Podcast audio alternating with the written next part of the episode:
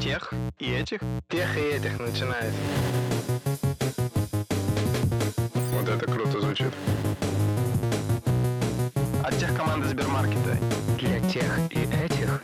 Привет, вы слушаете подкаст? Для тех и этих. Это подкаст тех команды Сбермаркета и студии Терменвокс. Йоу. Йоу. Это подкаст о том, как IT-компании захватывают мир. Здесь мы обсуждаем, какие конкретно управленческие решения были приняты, как они повлияли на успешность или неуспешность компаний, а также чему мы у них можем научиться. В этом подкасте четыре ведущих, и все мы работаем в компании Сбермаркет.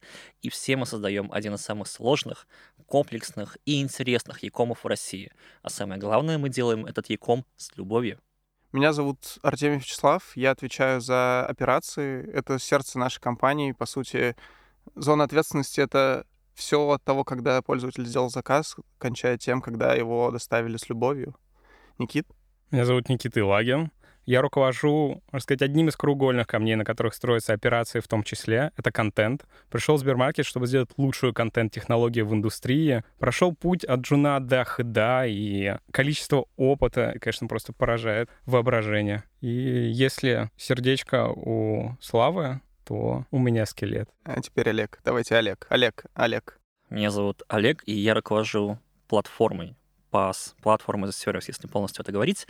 И у меня Никита подрезал прекрасную подводку, что PaaS — это скелет, потому что по факту все, что делают парни, все это крутое, мощное, сложное и нужное для компании, делается с помощью наших инструментов, наших деплоев, наших пайплайнов, наших, нашей инфры и так далее. В целом, мы даем инструменты парням, чтобы они строили быстрее, лучше и сильнее. Дальше давайте я. Меня зовут Семен Мацпора, мне 27 лет. Я отвечаю за цифровые витрины Сбермаркета, это наши мобильные приложения и наш сайт. Я отвечаю за конечные релизы, плюс за платформенные команды, которые помогают нам делать лучше и быстрее наши приложения и также сайтик. Плюс активно принимаю участие в организации команд. Да, ну и что вообще мы тут собрались? Кто-то знает, нет? Зачем этот подкаст? Ну, это карта скрывать. А, ну ладно, мы вроде это, кстати, даже обсуждали. Получить удовольствие. От чего? От разговора с тобой, Олег. У, у меня корыстный интерес. Мне хочется научиться чему-то новому, послушать какие-то новые точки зрения. Мне кажется, это очень-очень-очень интересно. Ну и получить удовольствие, в первую очередь. Потому что не всегда получается пообщаться с такими прекрасными людьми, потому что у всех такие занятые календари, что найти там, два или три часа у человека — это, это большой челлендж. Да, кстати, я бы к этому, наверное, еще добавил. Интересно проверить такую теорию, что те знания, которые у нас есть, и те рассуждения, которые у нас есть, могут быть полезны и интересны людям. Ну, Да. кстати, да. Да, у меня на самом деле, наверное, можно разделить на две цели. Одна такая более закрытая, это все-таки, как Слава заметил, пообщаться с вами, потому что мы во время работы общаемся скорее по задачкам, и мне кажется, мы даже сами для себя многое здесь можем открыть. А второе, это все-таки, чтобы о нас узнали разработчики, послушали лиды, ЕМы также, которые находятся в России, ищут работу, думают, как настроить их компанию процессно. И самое главное, поняли, кто такие ЕМы. Нам надо сначала, наверное, сказать, что EM — это engineering manager. Не, не все знают английский. Инженерные менеджеры, получается, некоторого рода. Вообще, это мы с вами, со всеми. И engineering менеджер — это последовательная ступень развития тимлида. Основная цель нашей и тематика наших бесед, она будет вокруг IT, технических компаний и по большей части для людей, которые, возможно, не так хорошо знакомы с IT. И я думаю, что мы будем нести свет людям в мир и все такое. Главное, чтобы не приковали потом и печень не выжрали.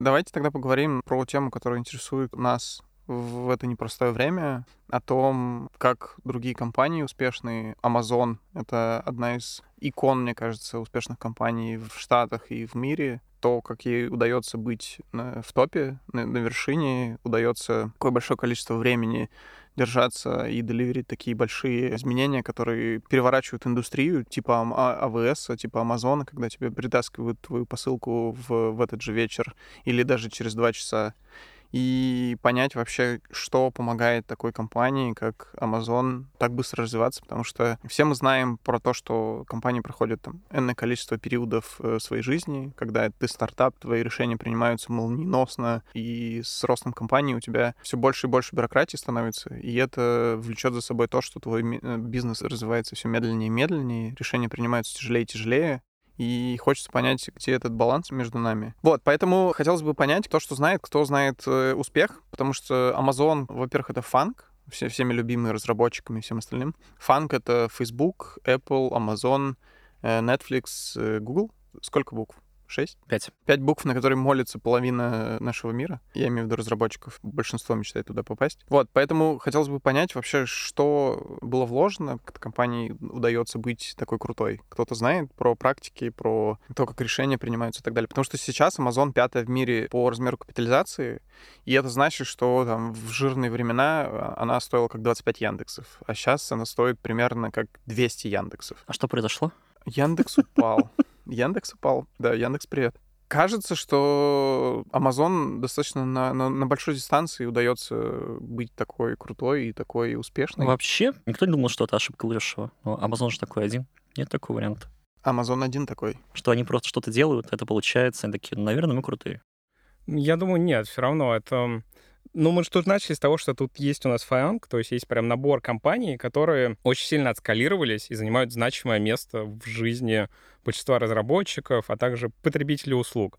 И тут, я думаю, ключевое не в ошибке там выжившего, а в том, что у людей получилось создать какую-то культуру, которая в абсолютно различных ситуациях помогает им компании только становиться больше, круче и расти. И для меня крайне интересно, я вот не знаю, но вот как действительно, вот что помогло такой компании, как Amazon, которая изначально вообще была книжным магазинчиком, в итоге выпустить на рынок такую вещь, как AWS, который, собственно говоря, один из двух крупнейших, самых респектабельных клауд-провайдеров на свете. Могу закинуть, что на самом деле, честно говоря, AWS — это помойка. С точки зрения интерфейса и прочего-прочего, кто, кто пользовался, наверное, поймет, потому что начиная от того, что у них интерфейс в 90-х годах застрял, кончая тем, что как он неудобный, неинтуитивный и так далее, но сам посыл то, что они сделали это первыми и запустили, это очень крутой. Насколько я знаю, у Амазона это нормальная практика запускать проекты, фейлить их, э, например, и пробовать что-то еще. Иными словами, у Амазона достаточно много денег, чтобы ошибаться. Мне кажется, еще главная фишечка их — это все-таки масштабирование. То есть они умеют тот же AWS. То есть на самом деле это довольно сложный технический продукт, который нужно протестировать внутри, потом раскатить на всех и, и смочь его поддержать и развивать. То есть там, при тестировании каких-то продуктов еще важно их потом продолжать развивать и разгонять. Вообще история Амазона насколько я знаю, берет начало в 1994-м. Безос, он был успешным клерком в Сол-стрит, и он решил уволиться и начать свою компанию. В общем, понял бум интернета, он настигнет всех, поезд нужно заскакивать. Изначально основал свою компанию в гараже, решил продавать книжки. Amazon — это книжный магазин. В общем-то, с этого и началась та огромная большая история Амазона, которая, кстати, берет название с, из реки Амазонка внезапно. В поисках свежей идей для названия компании он э, пролистывал Оксфордский словарь внезапно. Как же ищутся хорошие имена, да?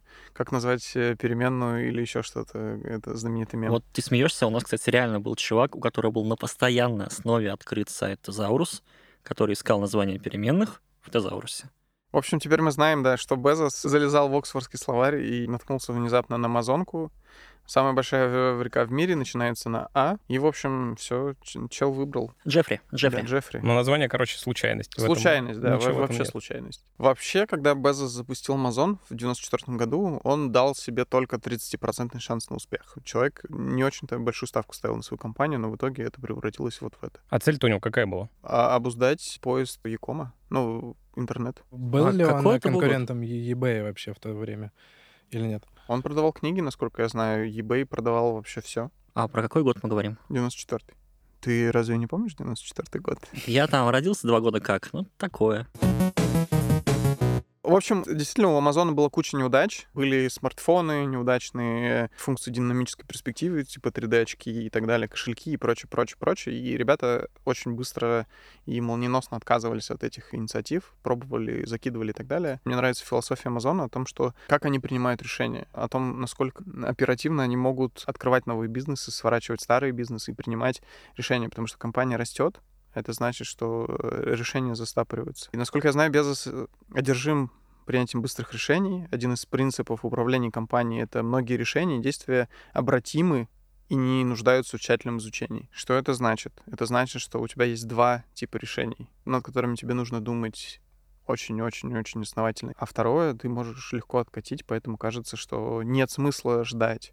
Потому что все мы знаем то количество времени, которая тратится компаниями на, на принятие решений. Очень часто там один день на самом деле может решать очень многое. Сколько качественно ты можешь принять решение, от этого зависит э, многое в компании. Заявки тянутся месяцами, а это значит, что любое, любое изменение в компании проходит через огромное-огромное количество согласований и так далее. Слушай, ну интересная формулировка. Принимайте решения, которые нужно принимать быстро. Принимайте их быстро. Те, где можно не спешить, не спешите.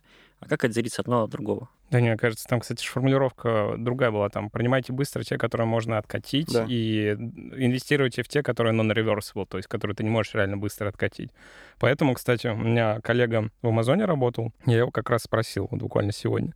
Я ему решил прям по вот этим всем спискам каких-то практик пройтись и спросить, насколько вообще у них это реально использовалось, и он это видел.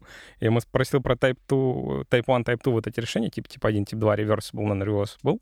И он сказал, типа, не очень понятно, о чем ты говоришь, такого скорее не встречал. Потом я переформулировал, что у них же есть вот этот day one philosophy, сейчас первый день, у тебя все решения бизнеса ты должен принимать с а, мысли того, что ты можешь достичь как бы любого, развернуться в любую сторону, сделать вообще что угодно. Мой коллега бывший сказал, что это скорее философия, такая превалирующая тема, которая говорит, что всегда есть очень много прогресса, который можно достичь каждый день, и это не то, чтобы как-то прям влияет в моменте на принятие решения. Скорее, это фокусирует людей на финальную цель и на то, что реально every day можно сделать очень большую разницу, make a difference. На самом деле, вот это я про Amazon как бы я относительно недавно, можно сказать, узнал, но всегда по жизни своей руководствовался э, лейтмотивом того, что ты в любое место, в которое ты приходишь, главное, типа, сделать разницу, make a difference, как бы вот every day надо найти что-то, чтобы что-то изменить и качественно, и чтобы это было прям ощутимо. А как это дружится с такой долгой, кропотливой работой изо дня в день? Условно такая аналогия, ты эту яму копаешь или там эту гору долбишь. Главное еще эти make difference, чтобы там был положительный результат, а не отрицательный. Потому что каждый день можно ус- ус- успешно просаживать и делать make difference. Спрот. Забернули лишний миллиончик. Да, круто. Вопрос, как вы вообще относитесь к этому, к принятию таких решений? Как руководители, вы же руководители, большие люди. Да. Насколько вы позволяете там своим командам принимать какие-то решения, и что фиксируете за собой, а что даете людям? Вопрос-то сложный, и он, наверное, не про типы решения, а про то, как делегировать что-то. Про свободу и ну, ответственность. Вот, вот. Это, возможно, схоже с тем, что Никита говорил, но, наверное, супер важно помнить про итеративность разработки. То есть в мобилке, наверное, это лучше всего видно. То есть ес- у нас э, в Сбермаркете двухнедельные спринты, то есть мы каждые две недели катим мобильные релизы, например. С командой продукта очень часто обсуждаем, что большую фичу мы должны поделить на какие-то несколько маленьких и итерациями вы- выпускать. То есть, например, если мы говорим про отзывы о товарах, то мы не должны сразу стараться сделать там за два месяца весь флоу, э, выточить его, там все продумать и раскатить. Мы должны пробовать небольшими частями. И это, кстати, очень хорошо помогает э, и в том числе собрать какую-то продуктовую аналитику и понять вообще, в правильную ли мы сторону идем. То есть, возможно, мы что-то можем переделать на третьей итерации, что-то подправить и уже изменить наше решение. Так, а вопрос самый главный, Семен. Если завтра тимлит твоей мобильной команды приходит и говорит, нафиг Java, мы теперь пишем на Kotlin. Я так хочу. Или команда так хочет. Как ты принимаешь решение о внедрении или не внедрении? Во-первых, нужно, мне кажется, нанимать людей, ну да, наверное, нанимать людей. В а, целом, Да, которым вы доверяете и которые вам подходят, наверное, больше даже по э, софт-скиллам. То есть при найме я больше внимания уделяю софт-скиллам ребят лидов, потому что мы должны иметь какой-то общий вижен, общую стратегию и понимать, как мы действуем. Во-первых, это увеличивает доверие внутри команды. И второе, все-таки главное, это открытость. То есть я не должен ходить, например, к лиду и спрашивать, как дела. По-хорошему, я должен зайти в какой-нибудь чатик, в какую-нибудь метрику, в графане, не знаю, Firebase, тот же Crash Free, и просто увидеть, что все хорошо, что у нас ничего не падает и так далее. То есть, мне кажется, хорошая команда, показатель это то, что у тебя все графики плюс-минус всегда ровные. Понятно, что бывают ошибки, мы все ошибаемся, бывают баги, ход-фиксы, от этого никуда не уйти, человеческий фактор, он будет. Наверное, важно его уменьшать. Ну, Я тут, кстати, бы напрыгнул. Мне кажется, Семен, когда ты сказал софт-скиллы, я это в голове транслитировал слово «культура». Когда ты нанимаешь людей, ты смотришь, что они в твоей культуре. Не только, что они умеют хорошо общаться, но что им с тобой по пути на самом деле. И вот Amazon — это просто какая-то культура, которая помогает э, им принимать быстрые решения. И когда у вас получается большая масса людей похожей культуры, вы вместе движетесь быстро в ту сторону, в которую движет вас ваша культура. Вопрос тогда к Никите. Культуру можно измерить, как ты считаешь? Что значит измерить? Вот, в принципе, измерить. Как правило, развитие, любое изменение, любой change — это замерили метрики до, замерили после, сравнили, что получилось, откатили, накатили. Типа сегодня культура одна, а через год другая? Да, как измерить изменения, да. Позитивно влияет это изменение, негативно влияет это изменение. Потому что говорит, что вот у Амазона есть культура, и они крутые из-за этого. Ну окей, а как стать как Амазон? Вот в этом отношении. Вопрос, как стать Амазон, мне кажется, вообще плохой вопрос. В этом нельзя... вот в отношении культуры. Вот у Амазона есть некая культура, наверное, даже с большой буквы К. Да. Во-первых, как ее определить, эту культуру? Во-вторых, если мы ее изменяем в сторону Амазона, как это изменение измерить? Наверное, вот так бы ответил. Первое определить, мне кажется, невозможно, не почувствовав ее на своей шкуре и книжки дают только какое-то описание каких-то принципов, которые ты можешь начать к себе применять. Если ты возьмешь это как текстбук и пытаешься сделать все так же, скорее всего, все будет очень плохо, потому что люди разные, конъюнктура разная, там, страны разные, часовые пояса разные. Это все очень сильно влияет, на мой взгляд. Поэтому прям реально брать, применять, скорее всего, все развалится. Если мы просто говорим о том, что мы хотим построить какую-то культуру, у нас есть вижен, и вообще культура — это ценностной уровень управления компанией, если так говорить, и всего самый верхний.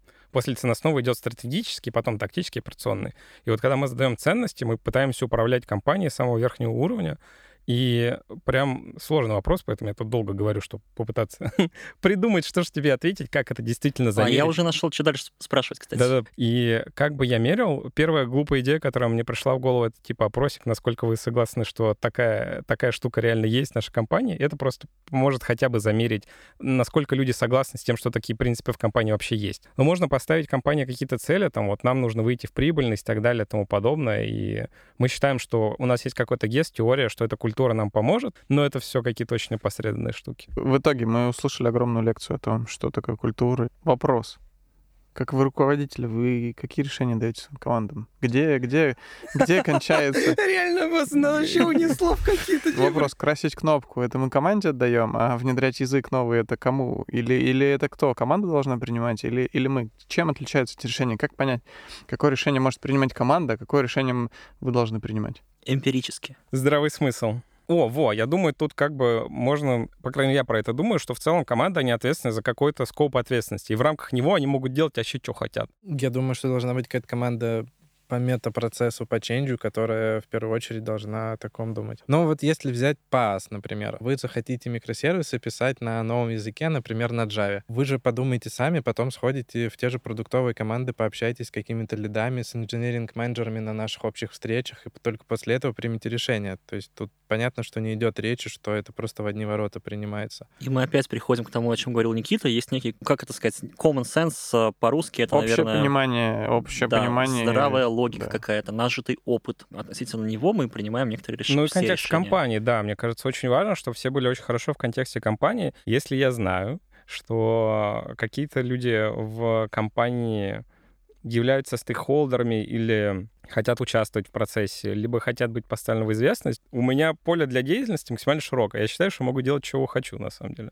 Но потом есть то, что мне выдано драйвить, скажем так, в нашей компании — к чему показывать максимальный результат. Это как-то сужает мое поле того, потому что я реально могу делать что угодно. И потом из этого чего угодно есть какие-то вещи, которые пересекаются, я знаю, с тем, во что хотят быть поставлены в известность другие люди. А потом есть то, что я не могу просто авторизировать на уровне компании, потому что у меня нет этой власти. То есть я более-менее представляю свою власть в нашей компании, что я могу как бы сам авторизировать, а что не могу. Например, я не могу изменить фото своего отдела в два раза, потому что у меня нет этой власти, у меня нет этих денег. Поэтому я куда-то иду, у кого эта власть есть. Да-да-да, то есть тут важно понимать еще с точки зрения культуры, что ты уже наперед знаешь, то некоторые вопросы можно обсудить, например, э, с EM, опять же, для того, чтобы понять, кто чем занят. Бывают все равно случаи, когда в командах могут начать писать один сервис просто в разных командах, потому что все заняты. Тоже важно обсуждать, мне кажется, такие какие-то ключевые вещи мы так или иначе все вместе проговариваем. Кажется, мы определили на самом деле, что отличает Amazon от остальных компаний, то что у Амазона четко, понятно сформулированы критерии по принятию решений. Мы рассуждаем common sense, и все держится на каких-то там инициативах наших, понимания нашего, но у компании четко написано, что если, грубо говоря, идею можно откатить, решение можно откатить, то мы его делегируем команде. Если его нельзя откатить быстро, то мы начинаем подключать людей, которые должны за это отвечать и так далее. Далее. это же не делится вот типа атомарно на можно откатить, нельзя откатить. Только ситхи возводятся в абсолют. Смотрите, еще Безос очень гордился тем, что Amazon успевает перформить и внедрять новые инновации при быстром росте штата. Мы как компания, которая как раз так, не так давно выросла с скольки 20, наверное, разработчиков до 600 или 500 человек, встречались с этой проблемой. Хотелось бы понять, какие методы, метрики, какие подходы помогают компании так быстро расти. Пять Как у- собеседований в день. Какой компании? Наши, наши. Ну, в смысле, и наши, и Амазону, и так далее. Но, по сути, принцип-то плюс-минус один и тот же. У тебя... Ты, ты растешь кратно. И проблема роста, мне кажется, плюс-минус у всех одинаковые. Я бы сказал, даже, наверное, гиперроста, потому Да. что рост одно, гиперрост другое. Во-первых, реально хороший найм, хороший процесс найма. И вот здесь э, то поле, к которому, к фангу есть, ну, парочка вопросиков. Все же знают про великое интервью на алгоритмы. Весь фанг. Да, я проходил даже. Прекрасно. Если вдруг кто не знает, интервью на алгоритмы — это та история, где ты приходишь, и тебе дают алгоритмическую задачу. Зачастую она решается только если ты ее знаешь, потому что временные рамки, ну, очень сжаты, и ты не успеешь придумать алгоритм сам. Для этого есть специально обученная книга, называется она Cracking Code Interview, которая конкретно готовит себя к собеседованию фанк. Вот ты ее три месяца за, ну, 3-6 месяцев, Там в страниц зависимости от тысяча, да? да, приходишь и проходишь интервью. То есть это вопрос зубрения. Не интеллекта там, не IQ, не common sense. И это фанк. Это типа круто. По-моему, это ужасно. У нас не так. У нас нормальный вменяемый процесс интервью. У нас можно код не писать. Приходите к нам. Я шучу. Ну нет. На на работе или на интервью? На, на работе. На работе, да. на работе, на интервью нужно, на работе уже нет. Я лично не пишу. Вам советую. Мне еще кажется, нужно заметить то, что Олег сказал, гиперрост, когда происходит в компании, важно ломать процессы. То есть А если их нет? тогда строить, но все равно они перестанут работать в какой-то момент, их надо будет полностью ломать. То есть нужно понимать, что то, что работает на 20 человеках, э, может работать на 100, но не будет там на 200 работать. И опять же, это в обратку может там на 600 сыграть. Абсолютно. Есть э, гениальная книга What Get You Here, Won't Bring You There. Простите мой английский. Она ровно про это. То, что работало у тебя там во времена Тимрида, не сработает во времена Ема. То, что работало для тебя как для компании, когда у вас было 20 человек, не сработает, когда теперь у вас 800. Пока сидел, до меня дошло. Асан пришел ко мне в черепную коробку, наш э, генеральный директор, и мне напомнил то, что он регулярно достаточно говорит. Боль, неудача плюс рефлексия равно прогресс. И на самом деле вот тебе и ответ к гиперросту. Ты реально проводишь постоянно рефлексию, получаешь какую-то боль, допускаешь ошибки, но ты максимально быстро их отрабатываешь и совершенствуешься. И ты не зафиксирован, как вот Семен сказал, надо ломать процессы. Это в целом не ново, это еще кайзен, как бы, собственно говоря, из э, наших любимых японских друзей. И надо постоянно, каждый день улучшаться. Ты улучшился, и потом еще, еще, еще. И вот тебе ответ к гиперросту. Ну, еще, конечно же, найм, в смысле, нужны таланты. Ну, Без талантов гиперрост не сделаешь. мы такого не замечаем сейчас слона в комнате. Все мы появились именно как реакция компании на гиперрост. Потому что мы сюда пришли кто год, кто полтора назад. Да, есть такое. Есть такая история. Так в итоге у нас есть процессы. Семен говорит, их нужно ломать. Вопрос, как определить, какой процесс ломать и когда? Если он не работает, ломаем. А как понять, что он не работает? Как, дел- А как часто делать очевидно. ревью? каждый день. Вот то, что говорил Никита, каждый день. Никита рассказал про кайдзен, постоянное улучшение. Кайдзен не работает без хансей. Хансей — это такая чисто японская приблуда маленьких японцев, когда они на школе или что-то делали, их родители там не ругают, ничего, они так не подходят, так сурово говорят «хансей». И японец маленький там идет, встает там на горох, все в порядке, все работает. И во взрослой жизни у него это сохраняется. Условно говоря, про любимого Toyota, если говорить, а, инженер Toyota, который прислал чертеж а, своему старшему товарищу, на- начальнику, он ожидает критики и ожидает своей рефлексии на эту критику. Если руководитель вернет чертеж без замечаний, японец расстроится. Рефлексия, она именно про это, про хансей, про готовность воспринимать ошибки, видеть их и вменяемо на это реагировать. Без хансей нет кайдзен, то есть без рефлексии нет постоянного улучшения, постоянного саморазвития. Знаете, не знаете, Тим Урбана. Слышал кто-то? Да. Тим Урбан, э, это, в общем, человек, у которого прекрасный блог в, в интернете, который выступает на TED и так далее. И история с Максом Дорофеевым, которая про обезьянку, это вот, по сути, перевод Тима Урбана. Наверное, про обезьянку стоит подробнее здесь. Про обезьянку в мозгу, о том, что есть обезьянка, которая прибегает и начинает делать все, что хочет, а есть, э, типа, человек, который... Монстр, монстр. Монстр, да, да.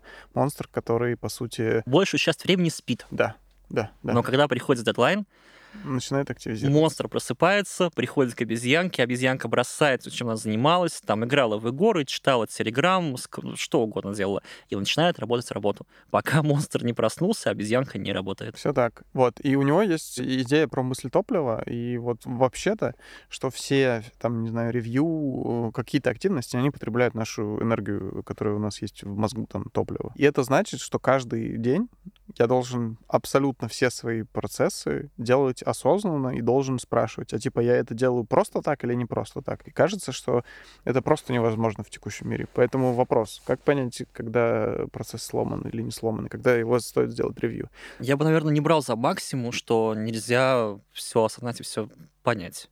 Как бы почему нельзя? Ну, к примеру, все мы чистим зубы. Я надеюсь.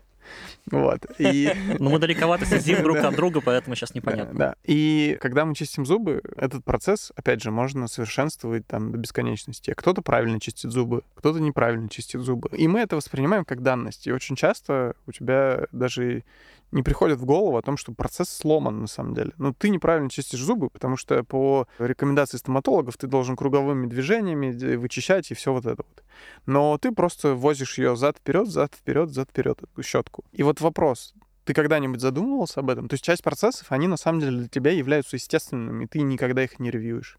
И вот вопрос, как понять и как делать ревью? Во-первых, это должен быть не ты один. Это побеждается массовостью потому что, ну, глаз замыливается, очевидно. Вот ты реально чистишь зубы каждый день вот ровно так, и ты не видишь в этом проблемы. Но если вы бы это, наверное, странная аналогия теперь будет, да, но если вы зубы чистили в пятером, кто-то бы от тебе подсказал, что типа, Олег, как-то ты их кривовато чистишь. Командная работа, значит? Да, да, об этом нужно думать не, не одному. Более того, у хорошего там менеджера есть набор других менеджеров, которые помогают ему и, и забирают на себя часть обязательств, которые им делегированы. И в том числе нужно, во-первых, им эту философию приучать, что постоянно ищите в процессах какие-то места для улучшения. Как это делать? Садимся вместе и думаем, что не так. Окей, мы нашли неоптимальность нашего процесса, мы внедряем технологию. А как понять, что технология двигает нас вперед? Как-то мы с Амазона соскочили. Нет, все как раз про них. Типа они вот внедряют условно, я не знаю, вот амазоновский ту пицца тим, команда на две пиццы. Вот мы, допустим, это внедрили, или они внедрили? Как понять, что это хорошо? Я могу сразу пример. Есть э, в, в Амазоне такая практика six-page paper. Непонятно. В общем, история в чем? Ребята раньше делали красивые презентации для менеджмента. В какой-то момент они пришли к идее о том, что нафиг красивые презентации, нафиг маленькие циферки, которые не видно. Напишите ваш пропозал, ваш пич, ваше предложение на максимум шести листах бумаги, потому что, типа, 6 листов — это связано с тем, что 20 минут хватает для того, чтобы прочитать. И все менеджеры, которые приходят на встречу, просто 20 минут в тишине читают это предложение, вместо того, чтобы кто-то сидел один и рассказывал э, и показывал эту презентацию. Почему они не пошли вперед и не выдавали бы эти листовки до встречи, чтобы их могли асинхронно прочитать и не тратить время всех человек на встрече, вот на этот акт публичного чтения? Но это нормально, все равно потратить надо же. И все равно прочитать надо. Ну, можно там по пути, наверное, на работу, по пути домой, дома. Но если у тебя 10 встреч за день, то, это удобно. мне кажется, времени хватит. Но на самом деле, кажется, это крутой подход. Ну да, тебе не надо менеджерить свое время, чтобы прочитать этот документ, просто у тебя есть выделенный уже тайм-слот, в который ты его читаешь, на самом деле. Ну, по большей части люди приходят на встречи и ожидают чего-то. Понятно, что есть много книжек, как проводить встречи и все вот этого. Кажется, что там совет один, просто готовьтесь к встречам. То есть на встречах просто приходите и обсуждайте, финалите какие-то решения, которые необходимы. А до нужна огромная колоссальная проработка. И проблема в том, что очень многие не уделяют на это время, внимание и время. А не является ли вот такой подход признаком нездоровых процессов внезапно? Если у вас такая огромная потребность во встречах, что вы вынуждены координировать работу там команд, Возможно, вы неправильно их разбили, неправильно создали отделы, подотделы, домены. Но если у вас такой огромный оверхед на коммуникацию, вы все правильно делаете. Кстати, про это, про сикспейджеры. Так, э, инсайт из Амазона. Я вот тут же того же самого коллегу я спросил, типа, чувак, что ты скажешь про сикспейджеры? Он говорит, они везде. Что в целом даже в толчок нельзя сходить, э, не выпустив сикспейджеры по всем людям. И формат у них следующий. PR FAQ формат, то есть пресс-релиз frequently asked questions. Соответственно, как это выглядело, если бы ты выпускал эту штуку, какую-то там фичу, неважно. И потом, как выглядит, соответственно, часто задаваемые там вопросы и ответы. И он говорит, что на самом деле лучше всего это помогает им в своем мышлении сфокусироваться на пользователях, потому что это то, как пользователи будут воспринять ту фичу или штуку, которую ты делаешь. Потому что пресс-релиз — это, собственно говоря, то, как человек прочитает или узнает про эту штуку, и потом у него могут возникнуть какие-то про нее вопросы, на которые ты заранее отвечаешь. И в итоге такой как бы формат помогает встать на твое изменение, на то, что ты хочешь сделать с точки зрения потребителей. Подождите, мы только что говорили, какая чудесная культура у Amazon, что там все продукты ориентированы, все все понимают. А выясняется, что просто есть процесс построенный, который требует от себя подумать о пользователях, подумать о там, фиче и так далее, так далее, так далее. Культура не при делах. То есть культуры на самом деле нет? Что-то как-то не обнаружено получается. Культура может включать в себя правила игры некие все равно. Ну, то есть в рамках культуры, общения и так далее у тебя должны быть какие-то ограничения, рамки, в которых ты действуешь, и какие-то процессные вещи. Maybe, но все-таки я бы еще раз к Никите вернулся. Никит, вот, то есть реально, чувак из твой знакомый коллега, бывший, говорит, что вот любая фича, ну, хоть сколько-нибудь большая, требует вот этого сикспейджера. Да. Но это как бы странно, наверное, будет звучать, что там, я говорю про процессы Амазона, но вам реально не кажется, что это ну, некорректно? У нас такое есть, на самом деле, в мобилке есть тех задания под э, большие фичи какие-то. Тех задания примерно, мне кажется, 4-5 страниц, где мы описываем какие-то ссылки на дизайн, что вообще должна делать фича, какие-то там контракты на уровне опишки и команда ответственных. Это очень помогает, на самом деле, быстро въехать, прочитать, к примеру, как работает поле промокод, где оно вообще есть, куда ходит, и это очень помогает готовиться к тем же встречам. Но это крупные фичи. А здесь мы идем речь о всех. Никит, это комитет или по желанию приходят люди? Ну, это хороший, кстати, вопрос. Я не уточнял, честно говоря, поэтому не могу сказать. Просто есть похожая механика в компании мультики рисуют. Pixar. У них эта история называется Brain Trust. Они там вот запилили там кусок мультика, проводят публичный показ внутри компании, на него приходят все желающие, дают фидбэк, им делятся, как бы фидбэк может приниматься, может не приниматься, то есть это достаточно доверительная история и мягкая. Сикспейджеры, кажется, это история про некий комитет, куда ты приносишь все это, и тебе опрувывают или не опрувывают, либо выкатывают требования к исправлению. Six-pager — это как раз замена, типа, принципиальная замена презентации. То есть ребята отказались от презентации. Но тут вопрос. Типа, мы, мы все знаем, что Amazon и прочие компании, у них есть крутая культура, крутые процессы и так далее. И вопрос, стоит ли вообще бездумно копировать их? Грубо говоря, завтра мы все прочитали о том, что в Амазоне есть сикспейджеры, и стоит ли бросать все, идти и начинать внедрять это? И вообще какой алгоритм внедрения и после того, как ты прочитал умную книжку? Я думаю, что здесь легче всего ответить аналогией. Либо в Netflix, либо в Spotify ввели правило, что нельзя смотреть в глаза человеку другого гендера дольше 5 секунд. Кто-то слышал? Нет. А оно Кайф. есть. Типа, можно же в новость найду и скину. Вот вы бы такое стали тащить к нам? Надеюсь, нет. Конечно. Я бы запретил еще и того же гендера смотреть. Ну, потому что заколебали. Еще когда подходит подчиненные о чем-то просят, они должны, как это, как королю Таиланда, там на коленях там, подползать. А если они от себя выходят, то только э, лицом на себя и Да. спиной назад. Да. Так, мы, мы Были услышали времена. влажные мечты. Давайте вернемся. Мне на самом деле кажется, что любая идея стоит того, чтобы ее попробовать, если там все подумали, не знаю, каким-то узким кругом, что она может взлететь. Другое дело, как это раскатывать. То есть, мне кажется, почему бы и нет, если одна команда хочет взять и попробовать э, у себя внедрить Six-Pager на уровне, не знаю, там, 8 16 человек, там, две команды, и между собой просто попробовать этот подход. Если взять там фичу с самого начала, что, например, тот же продукт менеджер больше внимания уделяет этому секспейджеру при составлении, чем презентажка. Второе, если правда люди сильнее концентрируются и там из часа, например, 20 минут читают, 40 минут супер какое-то там погруженное обсуждение, которое за собой потом снимает еще три встречи, потому что часто с презентацией бывает, что кто-то что-то рассказывает, кто-то что-то не услышал, и после одной встречи еще появляется ряд там 2-3 встречи, которые нельзя сразу собрать.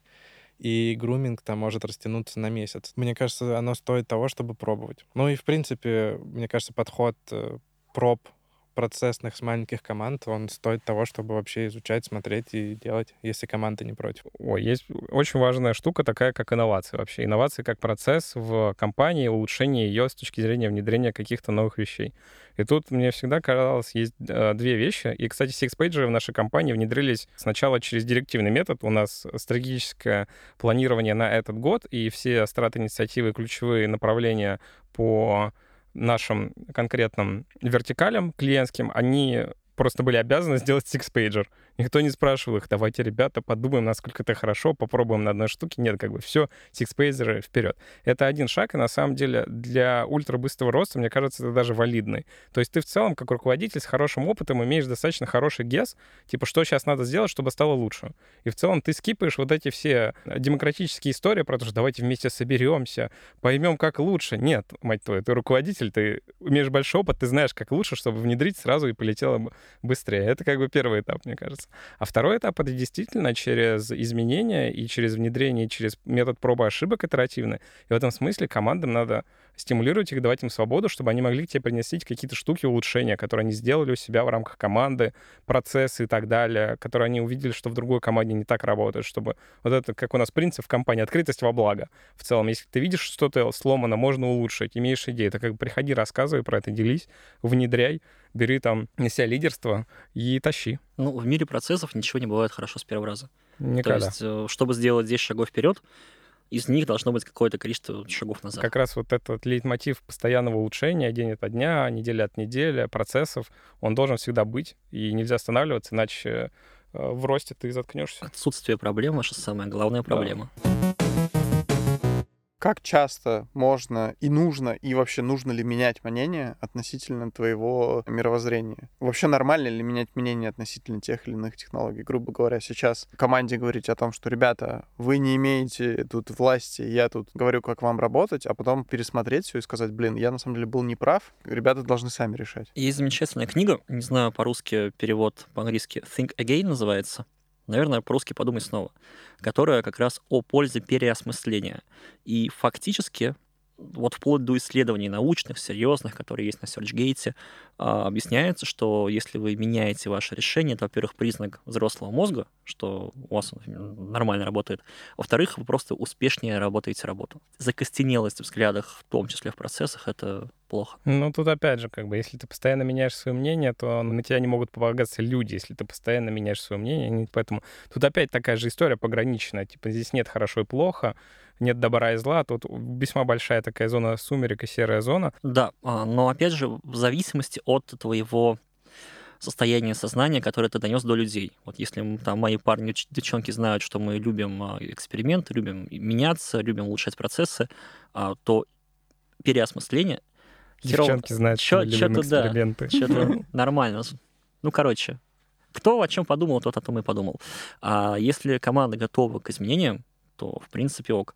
Если команда такая консервативная и в целом не любит э, работать и изменять темп своей работы, это, наверное, не, не работает, да. Эксперименты ради экспериментов тоже плохо. То есть э, то, что Никита говорит, э, мне кажется, должна быть какая-то метрика, когда мы помогаем, там, нравится, понимаем, нравится нам или не нравится это. То есть мы же не можем просто постоянно менять процесс просто по приколу. Грубо говоря, мы, там, не знаю, решили стартануть новый проект. Как развернуться? Ну, то есть, как признать то, что ты был неправ, и как закрыть, э, там, не знаю, раунд инвестиций или закрыть проект, в который было вложено уже очень много денег, ну, типа, даже видя, что, например, процесс не работает, еще что ты думаешь, вот чуть-чуть еще, ну, вот вы, вы говорите, не все работает сразу. Вот как понять, что типа, проект пора остановить или внедрение пора остановить, а не, типа, еще осталось два шага, и тут наступит вот э, рай. Любое изменение можно описать J-кервом. J-керв — это J кривая, но если вот на графике она как буква J и выглядит, можно гуглануть.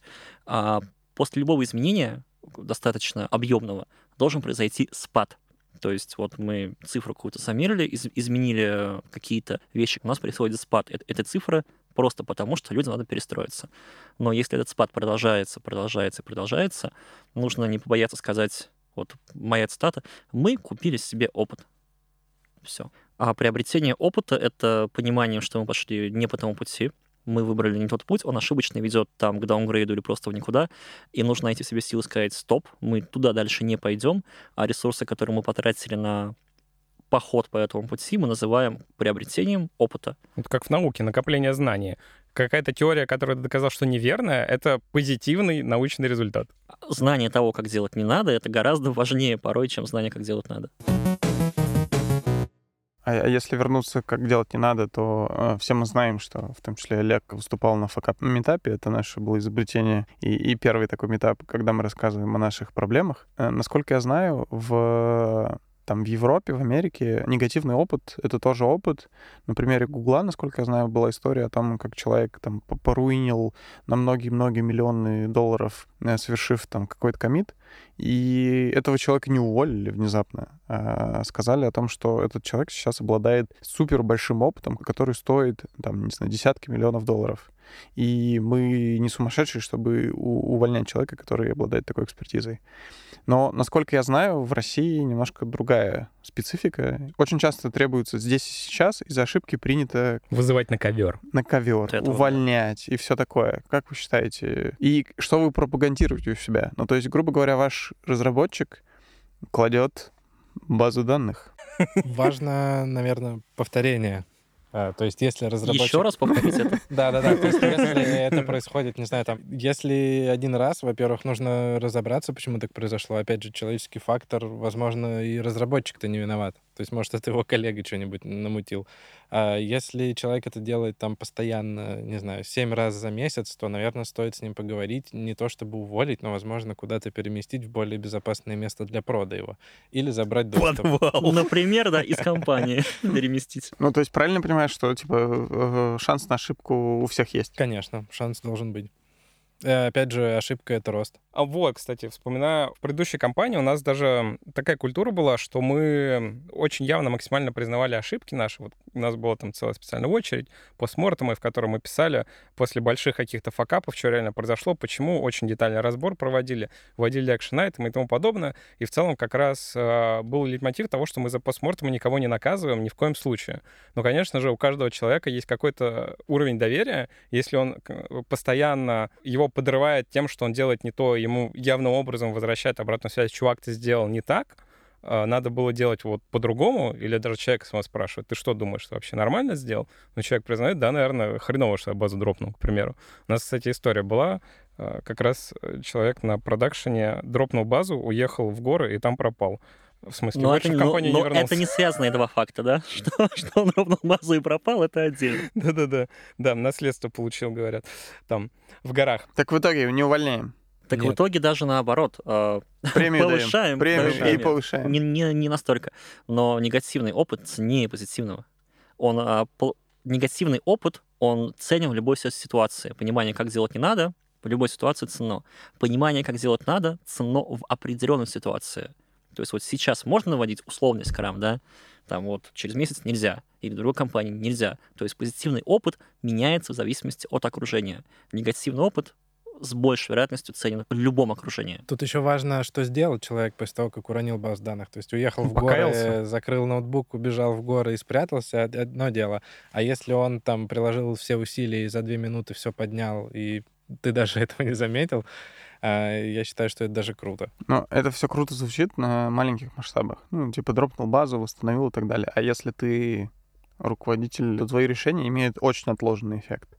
Очень отл- Ну, то есть это не, не, не здесь и сейчас. Ты, например, решил, что все твои команды теперь э, работают не знаю, по скраму, по waterfall, неважно почему. И как мы обсудили, то должен быть какой-то период, на протяжении которого ты смотришь, как это работает. Ну, если мы опять говорим про большие решения, то это, к примеру, полгода. И вот человек в течение полугода развернул всю компанию, ну, департамент, там, не знаю, энное количество команд. И они теперь работают по waterfall. И через полгода мы поняли, что ничего не работает. Зачем вы его нанимали? Не, не, подожди, но это же тоже опыт. Ну смотри, мы, мы не нанимаем людей на управленческие должности, наверное, никто, просто так. Типа человека, который там вчера был дизайнером, ты не возьмешь на руководителя департамента финансов. У него все равно есть бэкграунд за спиной.